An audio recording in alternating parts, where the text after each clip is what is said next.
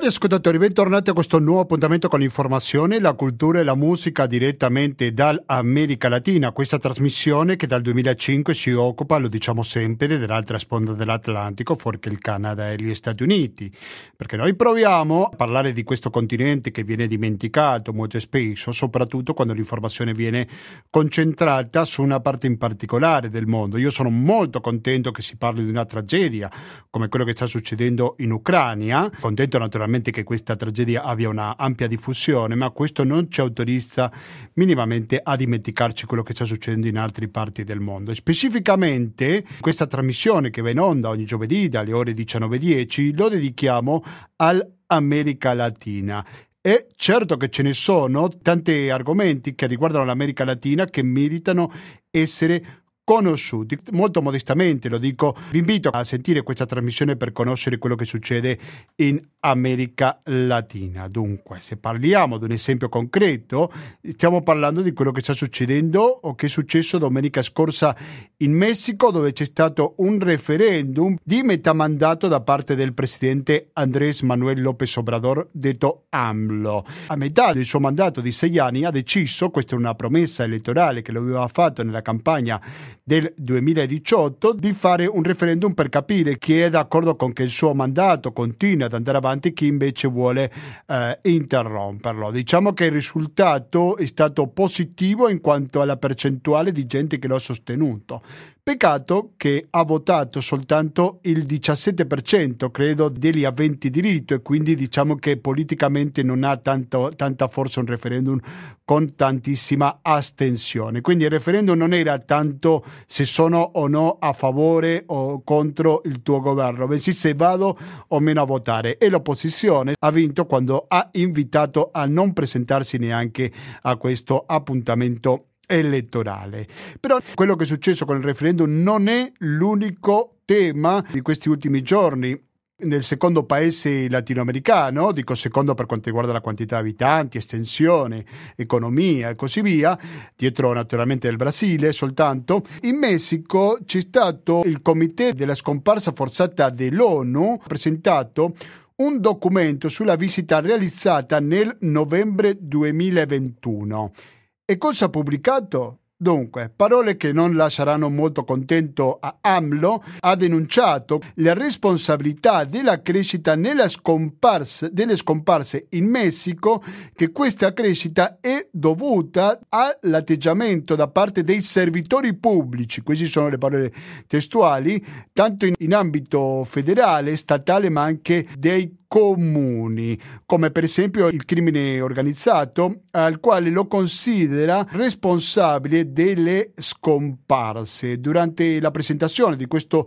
documento, che si riferisce alla visita che questo comitato ha fatto nel novembre dello scorso anno, l'organizzazione di esperti indipendenti ha richiesto di prendere azione immediate per finire subito con l'impunità assoluta e instaurare una politica nazionale che serva per prevenire questa tragedia umana. Ecco, una delle cose che permettono un così alto livello di criminalizzazione in Messico è senza dubbio l'impunità. Sono percentuali altissime questi crimini che vengono lasciati senza colpevole. Quindi Messico sarà il centro della nostra trasmissione, avremo un collegamento sia in Italia di un messicano che abita in Italia, ma anche di un italiano che abita in Messico. Quindi due parti, diciamo così, dell'Atlantico ci aiuteranno a capire cosa è una situazione così drammatica come quello che sta succedendo in Messico oggigiorno. Dunque, sentiremo diverse testimonianze, ma non sentiremo pubblicità e allora come facciamo a sopravvivere senza pubblicità? La risposta è 120 82 301 che è il conto corrente postale. Il RID bancario, il pago elettronico e il contributo con l'associazione Amici di Radio Cooperativa sono i metodi alternativi per aiutarci alla sopravvivenza. Ricordate che avete la possibilità anche di contribuire attraverso il 5 per 1000 attraverso l'associazione Amici di Radio Operativa.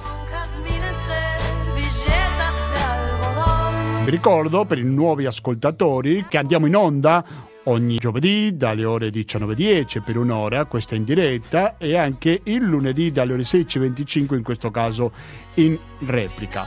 Di un limpissimo cristallo ma al di là di questo orario noi siamo sempre reperibili, potete scriverci per fare critiche, proposte, quello che volete alla mail di questa trasmissione che è latinoamericano chiocciolina gmail.com ripeto latinoamericano chiocciola gmail.com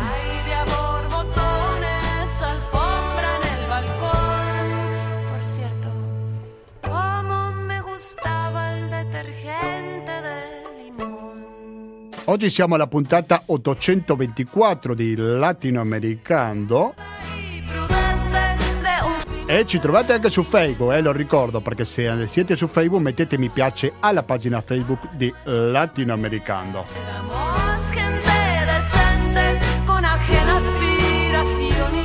Musicalmente oggi sentiamo Julieta Venegas, che è una cantante, una cantante messicana, non a caso l'abbiamo scelta.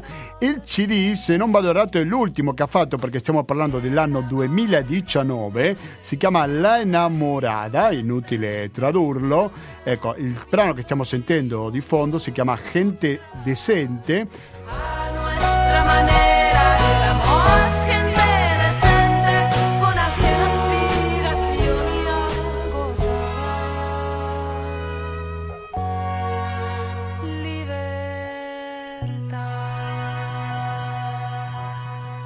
E adesso invece sentiremo Seguire viva, continuerò ad essere con vita. Sempre la voce, lo ricordo, di Julieta Venegas.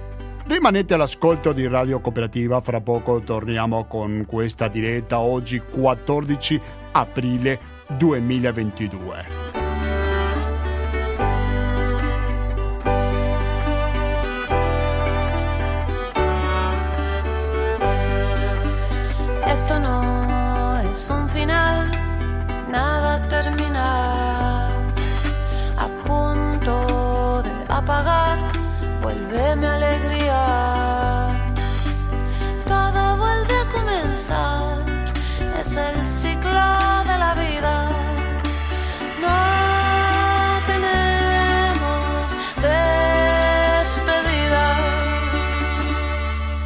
Seguire Viva, il brano che stiamo finendo di ascoltare di Julieta Venegas, messicana lei, perché del Messico ci occupiamo oggi in questa puntata di eh, latinoamericano perché le notizie sicuramente sono molto importanti dal punto di vista sia politico per il referendum che ha avuto luogo la scorsa domenica ma anche per una, questa denuncia che parla della situazione dei diritti umani molto complicata in questo importante paese latinoamericana. Il nostro ospite si chiama Mario Osorio Beristan, al quale le do il benvenuto o il bentornato, da un bel po' che non ci sentivamo. Pronto Mario, come stai? Sì, ciao, buonasera. Sì, da mo' che no... Eh sì. Eh sì, effetti, effetti, ma sono contento di ritrovarti dopo un bel po'. Mario Sorio Besistani è un giornalista freelance, ma anche è, è, un ricercatore di origine messicana, ma abita in Italia. Che letture possiamo fare di questo esito elettorale da parte di AMLO di domenica scorsa, quando c'è stato questo referendum con una scarsa, molto scarsa partecipazione, perché minimo si chiedeva un 40% di aventi diritto che si recassero ai seggi elettorali, invece si è raggiunto soltanto il 17% se non vado errato. Quindi eh, che lettura hai fatto di questo turno elettorale, Mario? Sì, vabbè, prima bisogna dire che è la prima volta che si eh, celebra in Messico un referendum di questo tipo.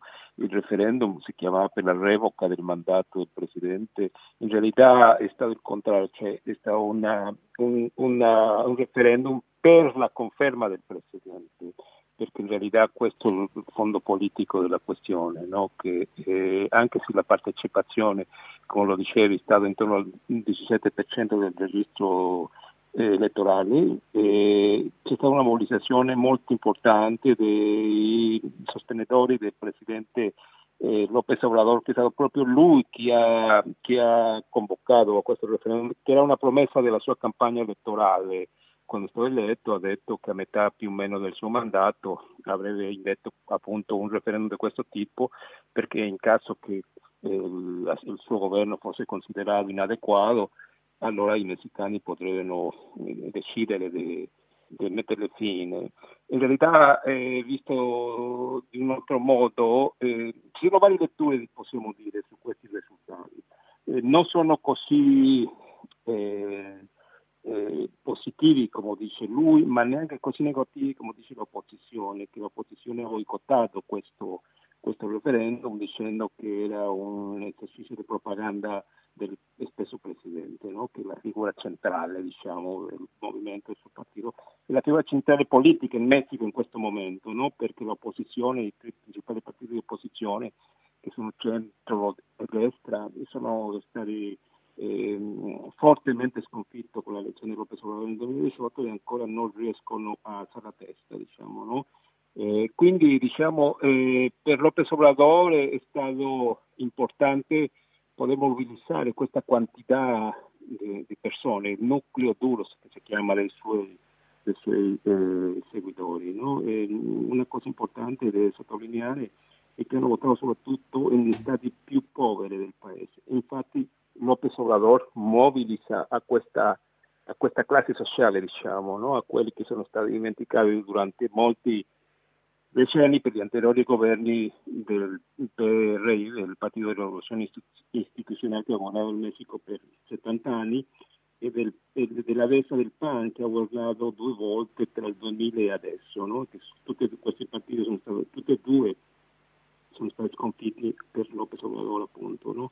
Quindi diciamo che un risultato a luce e ombre che effettivamente eh, non si è raggiunto il, il quorum del 40% per fare vincolante questo referendum, però più di 15 milioni di messicani hanno, hanno votato per lui, per, perché eh, di, tutti questi votanti il 92% hanno scelto che lui deve continuare il suo governo e quindi è stata soprattutto una mobilitazione dei eh, suoi seguitori, diciamo, e quello dimostra appunto che ancora sono, sono forti perché mobilizzare 15 milioni eh, di messicani adesso per un referendum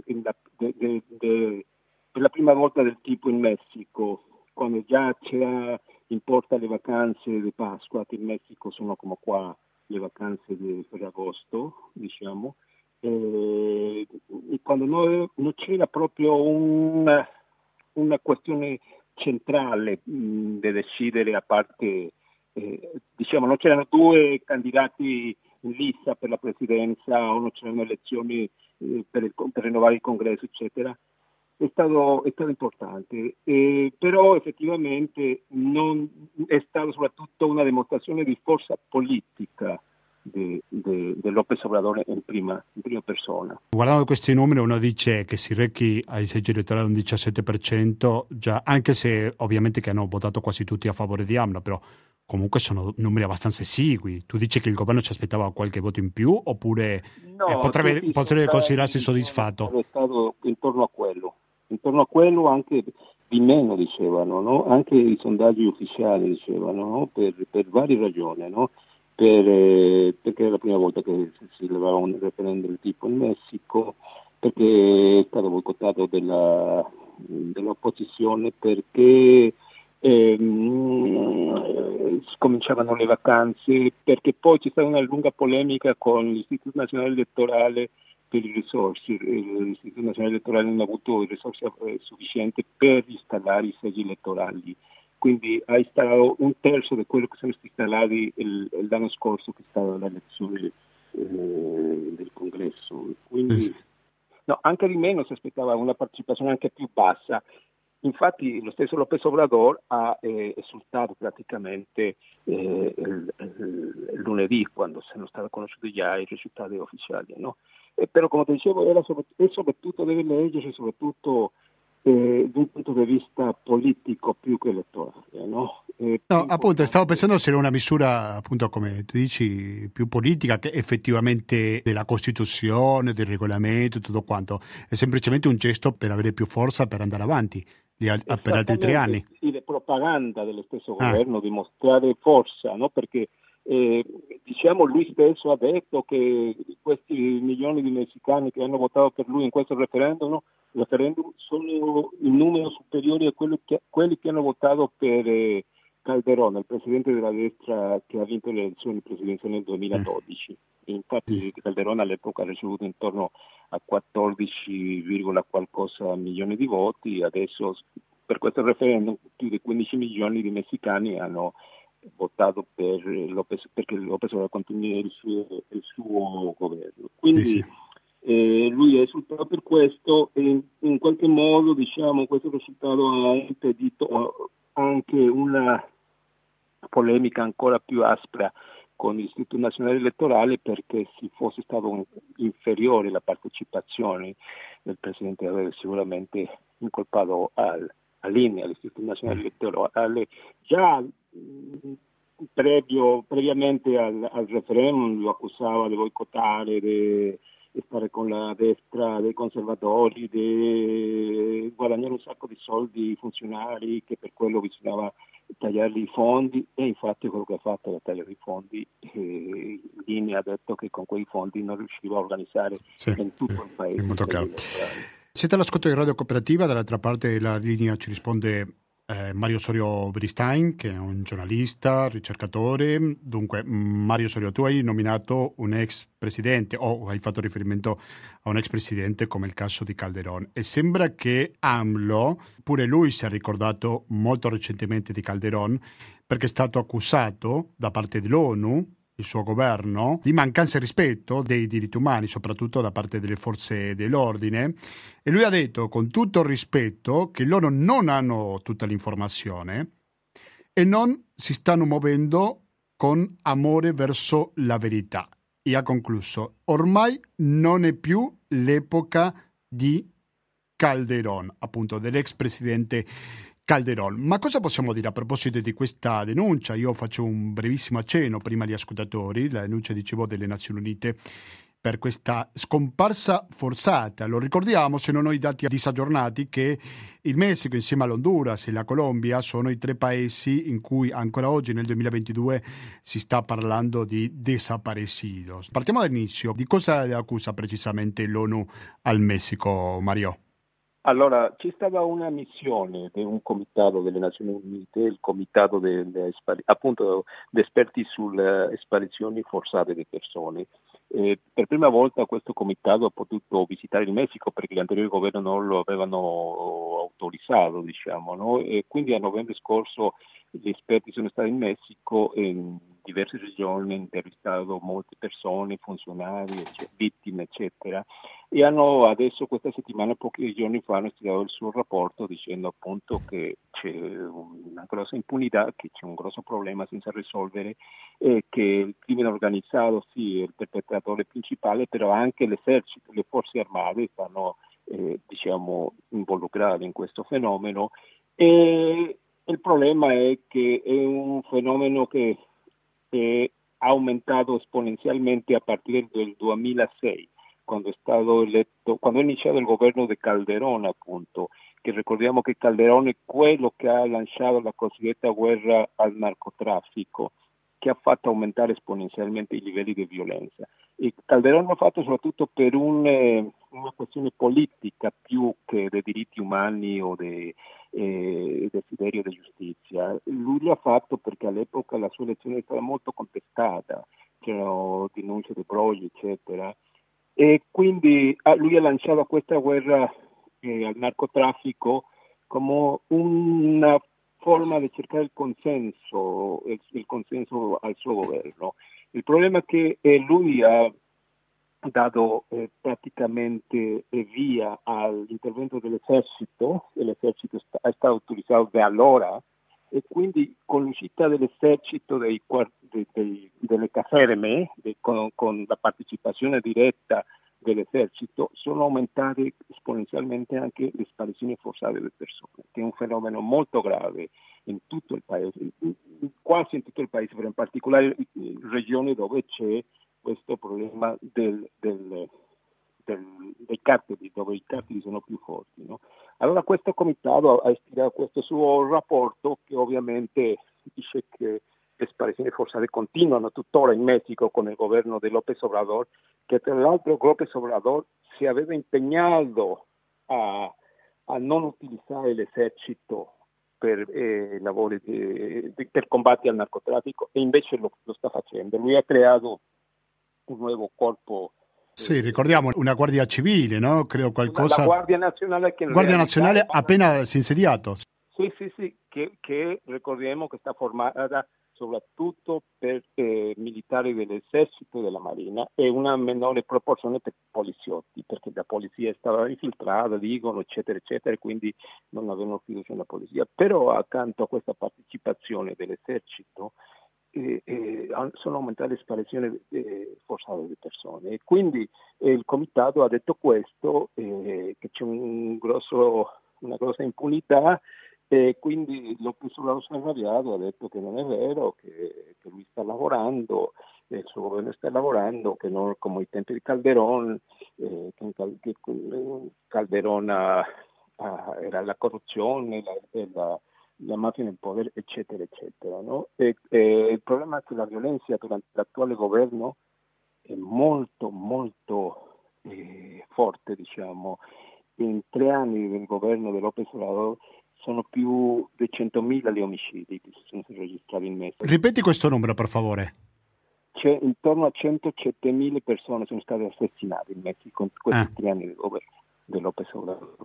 Eh, ricordiamo che lui ha usato lo slogan, eh, eh, lo slogan di eh, abbracci e non pallottole, no? per dire che, che la violenza non si risolveva con più violenza c'era bisogno dei programmi sociali, di aiuto ai giovani nelle regioni più emarginate, cose che il suo governo sta tentando di fare, però ha lasciato da parte, da parte la, la, questione repressiva. Ricordiamo ad esempio, per mettere un esempio semplice, eh, che due anni fa, poco più di due anni fa, eh, lui ha deciso di eh, liberare al figlio del Chapo, Ovidio Guzmán, che era stato catturato a Culiacán e che allora il cartel di Sinaloa aveva minacciato con fare un bagno di sangue tra la popolazione civile di Culiacán, la capitale dello Stato Sinaloa, il governo ha deciso di lasciarlo andare. No? E quindi è stato accusato di essere molto, molto diciamo, poco è così difficile smentire l'informe delle Nazioni Unite perché se tu crei un corpo repressivo e dopo che lo hai creato è aumentato il caso di violazione dei diritti umani, non è che puoi dare la colpa ad un governo che è stato 15 anni fa. Sì, diciamo che lui lo fa continuamente, no? dice che tutti i mali del Messico sono colpa del passato della mafia nel potere. Dei... Senza voler difendere un governo nefasto come quello di Calderone, eh, questo sia chiaro. Esattamente, è vero che lui ha, eh, ha fatto uscire l'esercito in strada per combattere il narco e questo ha creato un grossissimo problema di, di sicurezza o di insicurezza pubblica in Messico. Però eh, Lopez Obrador ha già tre anni al fronte del governo e quindi eh, questi discorsi del passato mh, mm, sono un po' poco credibili, diciamo, no? Sì, sì, sì, sì, molto chiaro. E che mettono, eh, e che mettono diciamo, in dubbio la sua strategia di sicurezza pubblica, perché se in tre anni ci sono stati più morti che, eh, che gli anteriori governi, allora è qualcosa che non funziona. No? c'è una recrudescenza eh, dei regolamenti di conti, eh, sparizione di persone, sequestri, rapimenti in aree del paese eh, controllate per eh, narcotrafficanti, per i principali sì, cartoli sì, della sì. droga, no? che, che, che, adesso sono, hanno, ah, ci sono regioni complete del Messico dove loro sembra che, che governano loro, che c'è un governo parallelo, insomma. Quindi qualcosa della strategia ufficiale contro eh, la violenza, contro il narcotraffico non funziona. Possiamo... Sì, sì certamente. Confesso che con questo non l'avevo programmato prima con il mio ospite, quindi magari sei liberissimo di dire non so niente, non lo sto seguendo, però qualcosa hai letto a proposito della presenza dei rifugiati ucraini in Messico che vogliono attraversare la frontiera con gli Stati Uniti, che sono vicini ad altri migranti che vengono dal Centro America, non so se hai letto qualcosa riguardo Mario. Sì, sì, sì, sì sono aumentati molto. Cosa ne sai di questi rifugiati ucraini in Messico? Allora, che sono aumentati già c'erano arrivati molte persone dell'Ucraina in Messico, diciamo, che vivono in Messico, non tante Italia ovviamente, però ci sono. E poi però con la guerra, non solamente ucraini, anche russi, molti russi che non sono d'accordo, che non vogliono vivere in Russia, sono arrivati in Messico per cercare del Messico passare agli Stati Uniti. No? infatti so, molti ci sono in campamenti di rifugiati appena allestiti nelle città fronteriere come Tijuana, ad esempio, soprattutto Tijuana che ricordiamo che sta al confine con San Diego negli Stati Uniti, sono due città cosiddette gemelle, no? dalla parte messicana c'è Tijuana, dalla parte americana c'è San Diego. E quindi sì, sì, ci sono migliaia di ucraini che sono arrivati in Messico e loro eh, rispetto ai russi, gli ucraini hanno la preferenza per passare agli Stati Uniti. Invece i russi... Il governo statunitense di Biden ha dato una quota di minima di non so quanti ucraini che possono entrare ogni giorno in territorio statunitense. Prego non mi ricordo qual è il numero esatto, però quello che posso dire è che invece i russi devono affrontare più problemi per avere l'autorizzazione degli Stati Uniti, che hanno la preferenza ucraini. E ci sono molti eh, campamenti allestiti per queste persone che, stanno, che, sono arrivati adesso proprio con la guerra, con la guerra in Ucraina, con l'invasione, eh, con la, l'aggressione russa in Ucraina. Sì, sì, sì, sì, sì, sì, sì, sì. Eh, credo che è molto, molto interessante che ci descrive una situazione sicuramente di preoccupazione mondiale e credo anche che ci sono i messicani che si sono mobilizzati a favore di questi rifugiati ucraini o ci sono qualche organizzazione che li sostiene pure, no? Prego. Sì, come in tutto il mondo, anche se c'è, devo dire, una grossa propaganda pro-russa in Messico. Eh, qualche tempo fa ricordiamo anche, un funzion- non mi ricordo quale funzionario dell'amministrazione Biden, ha detto che a Città del Messico c'era il più alto numero di spie russi di tutto il mondo.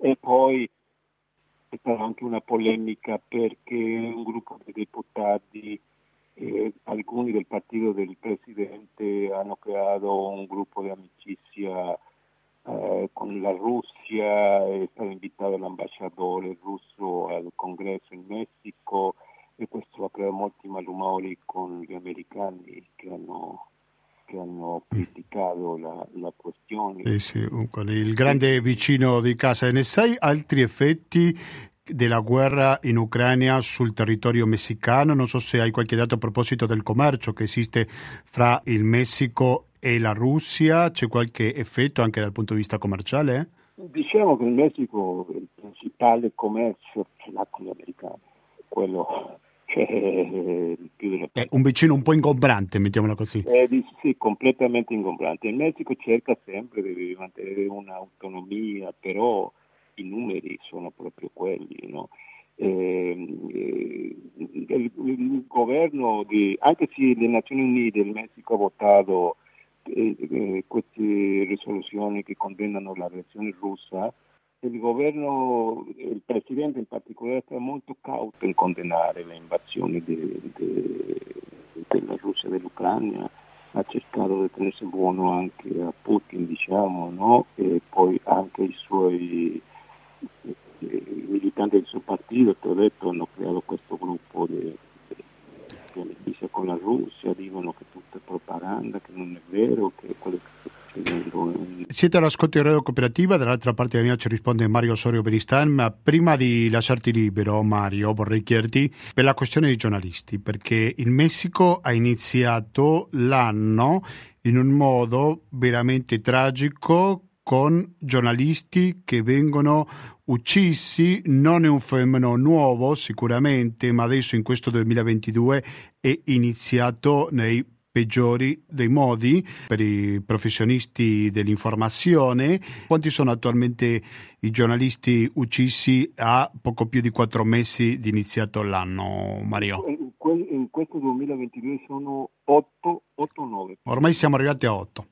Sì, sì, l'ultimo è stato qualche settimana fa, è stato nei 18 anni.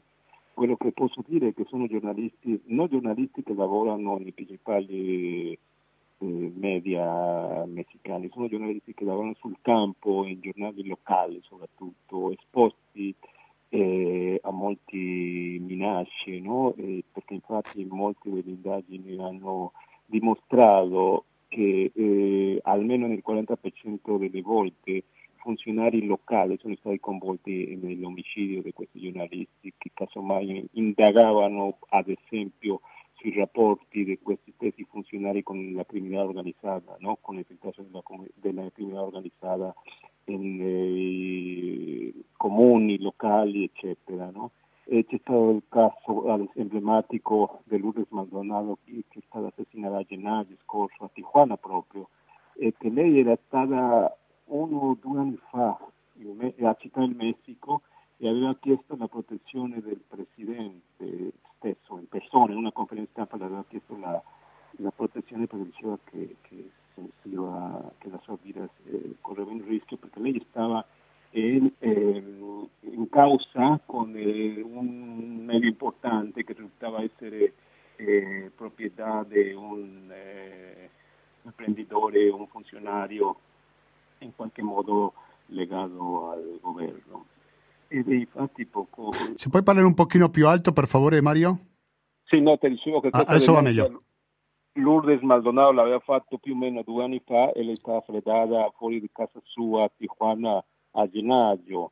Eh, quindi quello che volevo dire è che molte volte eh, non soltanto sono crimini commessi dal crimine organizzato, ma anche con eh, la partecipazione o con la, sì, con la partecipazione dei funzionari locali, dei governi locali che in qualche modo sono eh, coinvolti con gruppi criminali. Non c'è un profilo di quotidiano, poi ci sono magari dei più quotidiani locali, di giornalisti che magari si occupano dell'informazione regionale. Chi sono no, i giornalisti più a rischio? Più esposti, non sono giornalisti la maggioranza delle volte a Città del Messico, ad esempio delle grandi catene, di Televisa o eccetera. No, no, no, sono soprattutto, soprattutto giornalisti dei piccoli giornali locali che già hanno ricevuto minacce del crimine organizzato, dei funzionari corrotti, eccetera, eccetera, che non hanno quindi eh, la protezione di un, gra- di un, medio importante, per così dirlo, no?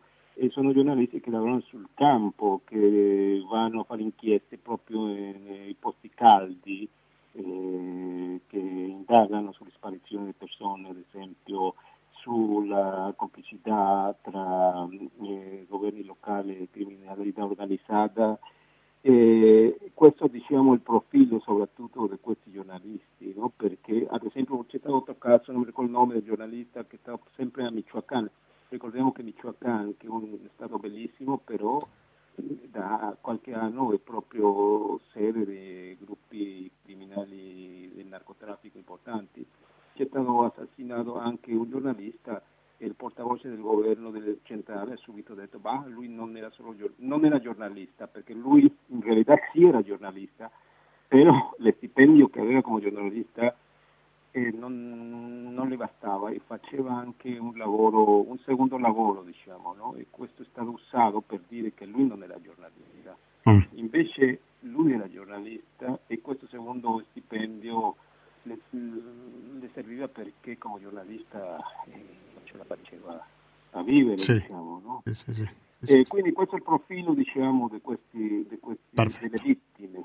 Siamo donne pure, ringrazio molto Mario Sorio Benistan, lo ricordo, giornalista freelance, nonché ricercatore di origine messicana che abita in Italia, ma si mantiene molto informato su quello che succede nel proprio paese origine, lo ha dimostrato in questa chiacchierata che abbiamo avuto con lui. Grazie alla prossima Mario.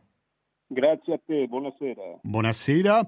Gentili ascoltatori, adesso qualche respiro musicale.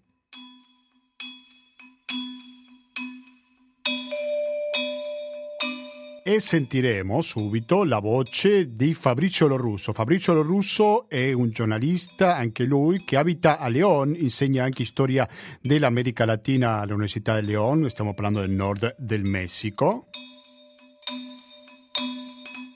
Che ci fa un'analisi a proposito di questo referendum, quindi vogliamo capire anche la visione, l'analisi politico che ci fa un italiano che abita in Messico a proposito delle recenti elezioni e così Fabrizio Lorusso ci raccontava.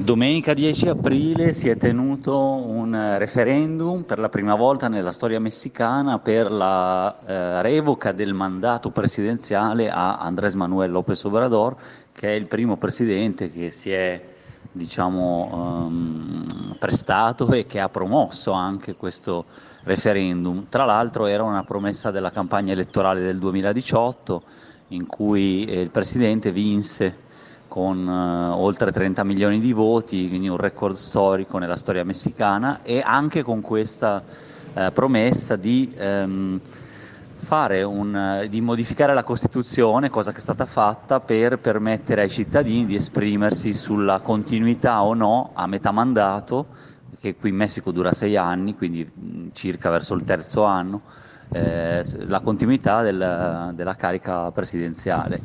E è stato un tema polemico come molti temi eh, che eh, tratta il Presidente direttamente o che promuove eh, e che ha fatto in questi anni. E perché? Eh, perché secondo parte dell'opposizione si trattava e si tratta di un meccanismo inutile, eh, quindi c'è una corrente che pensa proprio che la democrazia diretta eh, non serva a nulla. Eh, d'altro canto eh, i modi in cui sono, è stato realizzato sono stati un po' polemici perché mh, si è trasformato da un esercizio democratico che poteva essere eh, è diventato più che altro un esercizio di mh, sondaggio sull'operato del Presidente e quindi di, diciamo di mh, mm, valutazione appunto dell'operato di Lopez Obrador più che un esercizio democratico vissuto dalla popolazione come appunto si può vivere per esempio in Italia un referendum popolare su alcune questioni eh, importanti. E per cui è stata fatta anche una spesa abbastanza sostanziosa e, e si è mossa tutta la macchinaria dell'Istituto Nazionale Elettorale. Questa è stata un'altra polemica eh, che ha toccato, diciamo così, eh, il partito del Presidente, perché appunto eh, il partito del Presidente ha promosso, diciamo così, in qualche modo la, il voto, anche se ufficialmente i partiti non potevano fare propaganda a favore, nemmeno eh, le persone, diciamo, i politici eh, non potevano fare propaganda. E intanto eh, un po' quel risultato mh, ha votato il 17%, circa 16 milioni e mezzo di persone, eh, un po' di più del 17% degli aventi diritto. Per avere un'efficacia, quindi essere vincolante, il referendum dovevano votare eh, il 40% eh, degli aventi diritto, per cui non siamo arrivati neanche alla metà e per alcuni questo è stato un insuccesso dell'iniziativa, diciamo così.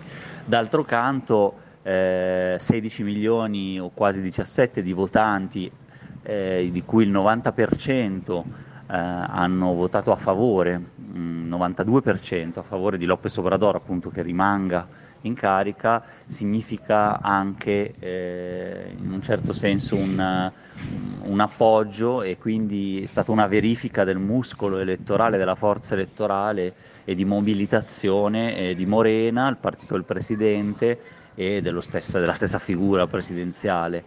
E, quindi in un certo senso è servita più che altro a una parte politica, secondo la mia interpretazione, più che eh, alla, alla, figura presidenziale in sé o alle istituzioni. E, ehm, quindi eh, cosa significa questo voto inoltre?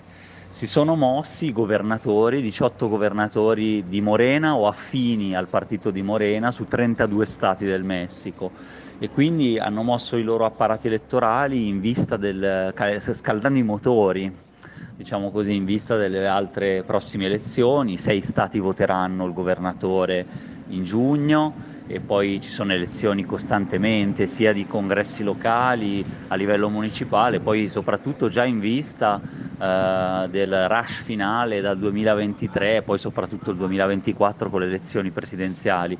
Per cui già aver mosso, diciamo così, circa 17 milioni di persone in una epoca non propriamente elettorale o comunque non è neanche il mid-term no? che è stato fatto l'anno scorso per il congresso eh, è un risultato significativo e che soprattutto muove le carte all'interno delle differenti correnti e delle differenti gruppi di lealtà eh, al Presidente, eh, che è una figura comunque centrale che ha centralizzato su di sé l'attenzione no?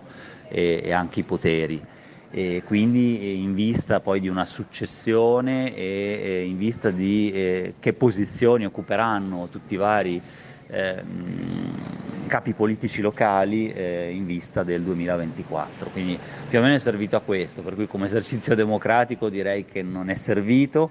Eh, certo, la, la, figura è interessante anche da analizzare, esiste se non sbaglio nelle costituzioni del Venezuela, del, della Bolivia, e probabilmente di altri paesi, però eh, l'esperimento qui è stato boicottato poi dalle opposizioni, soprattutto il PAN, il PRI, i partiti grandi dell'opposizione, anche il PRD, eccetera, e tutti quanti hanno invitato a non votare. E non è stato del tutto così, però ecco.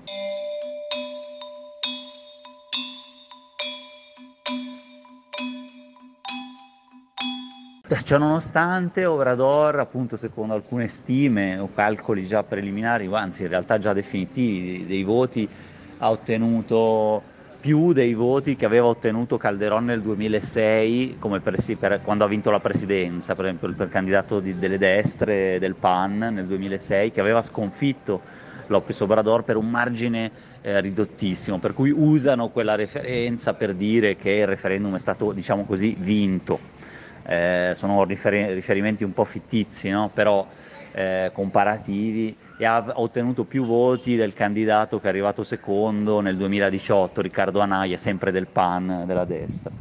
Quindi diciamo così che per mostrare in qualche modo dei numeri significativi dicono questo. L'anno scorso c'era stato un altro referendum popolare non a livello di questo della revoca del mandato, sono uh, delle consul- si chiamano consulta popolare no? Qua, e sono uh, dei quesiti che a secondo di appunto, certi requisiti eh, che, che, bisogna rispettare, così come per questo referendum costituzionale diciamo, della, della, della, destituzione del Presidente, ci sono dei requisiti per il numero di firme, eccetera, eh, che era se il popolo voleva, mh, appunto se mh, i votanti volevano eh, mettere sotto, sotto, accusa, quindi giudicare penalmente gli ex presidenti, eccetera. Era un quesito totalmente ehm, come dire, strumentale e appunto molto da mobilitazione delle masse del partito di Morena, ne, non, non, di tutte le masse, diciamo così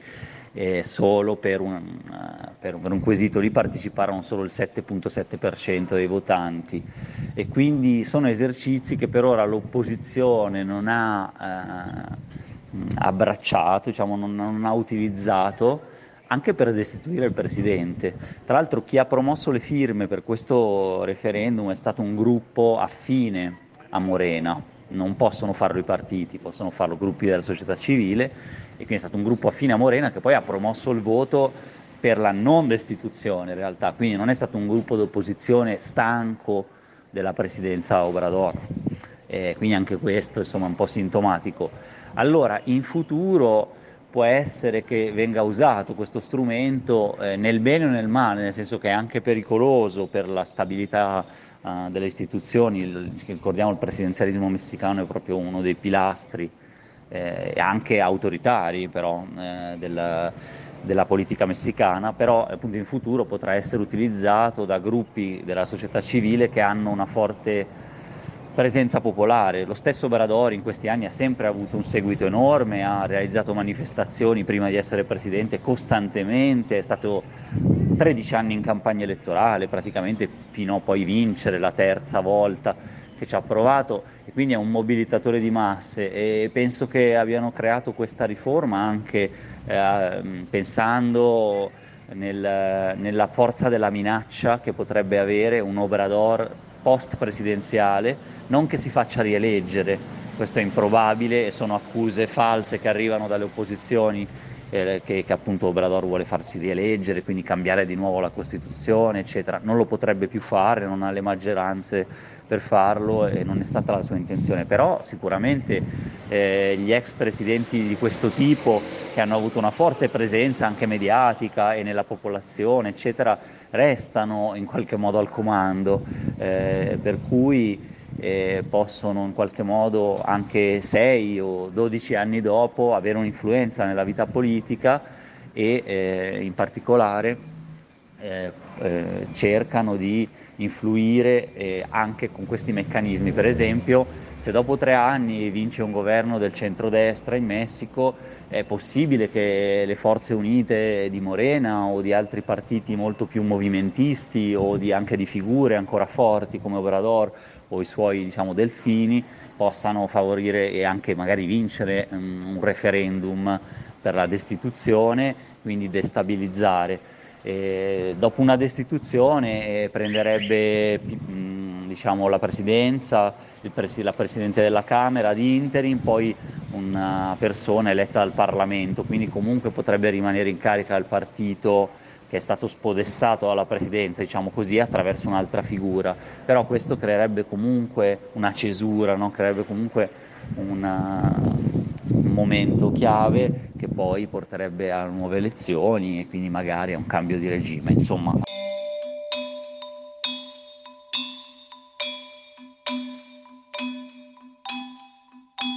Alla fine è un'attività, diciamo un'attività, è stato un referendum polemico per tutti questi motivi, eh, a partire da un'istituzione come il referendum che è democratica e partecipativa ed quindi sarebbe molto utile introdurla a, a mio dire nella vita messicana politica, eh, però tutti i tipi di piccoli referendum, diciamo così, come quello degli ex presidenti o su delle grandi opere, e questo grande, potremmo dire, proprio realizzato con un esercizio elettorale forte eh, sulla destituzione del Presidente, eh, sono stati per ora degli insuccessi, nel senso per la partecipazione, perché ancora in parte non capiti dalla popolazione, ma in parte anche organizzati sempre in fretta e furia o con poche risorse, come in questo caso, infatti le risorse sono state poche eh, per l'Istituto Nazionale Elettorale, ha solo potuto installare un terzo dei seggi eh, che invece erano stati eh, eh applicati nelle elezioni del 2018, per cui eh, anche qui eh, ci sono state delle insufficienze in questo senso, sono state, state le polemiche sulle firme raccolte eh, che quindi non corrispondevano, eccetera. Però eh, a parte questo, eh, appunto, la, no, non viene ancora eh, utilizzata a pieno ecco, lo strumento del referendum come lo intendiamo per esempio in, in, eh, in, Europa, per esempio. Non che il modello debba essere replicato uguale in America Latina, anzi al contrario deve essere adattato alle esigenze locali, eh, però appunto non, non, ha ancora avuto un riscontro concreto nella popolazione, non ha mobilitato opinioni pubbliche mh, mm, e, e opinioni appunto in generale, dibattiti reali nella società. È servito per ora più come una, uno strumento di mobilitazione, un grande sondaggio di opinione, però in cui votano uh, quasi al 100% i militanti di una parte sola e quindi ha avuto questi limiti. Eh, vi ringrazio, grazie Gustavo per lo spazio e ci sentiamo presto. La voce che abbiamo appena ascoltato è quella di Fabrizio Lorusso, un giornalista, nonché professore di storia America Latina presso l'Università di León, che faceva un'analisi a proposito della, della situazione politica messicana, ha fatto qualche riferimento pure della democrazia europea, una testimonianza molto interessante di persone che se ne intendono di ciò che parlano. Una cosa che dovrebbe essere scontata invece scontato non è. Cambiare l'aire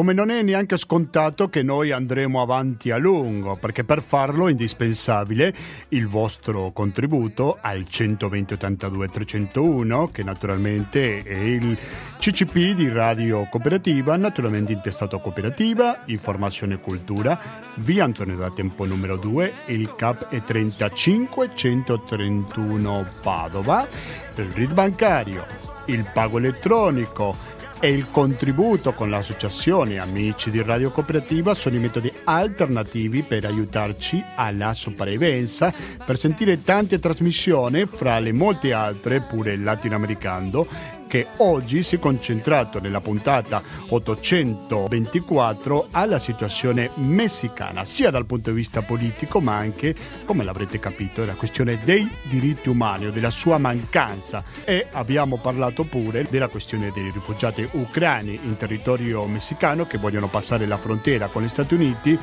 e non ci siamo dimenticati della molto complicata situazione dei giornalisti che vengono uccisi, soprattutto in questo terribile 2022.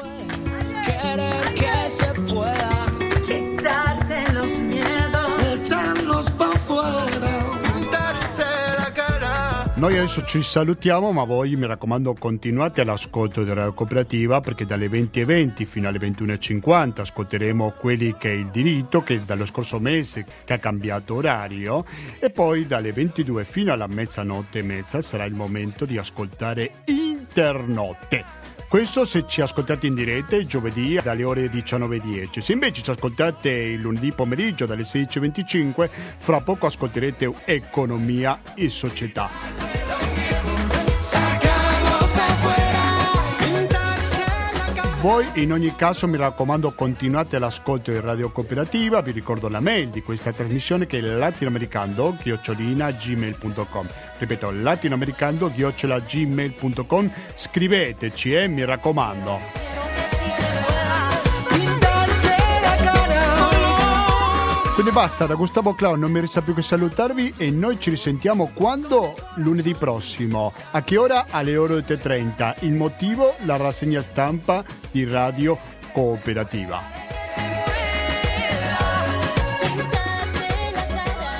Grazie e alla prossima. Con il corazón.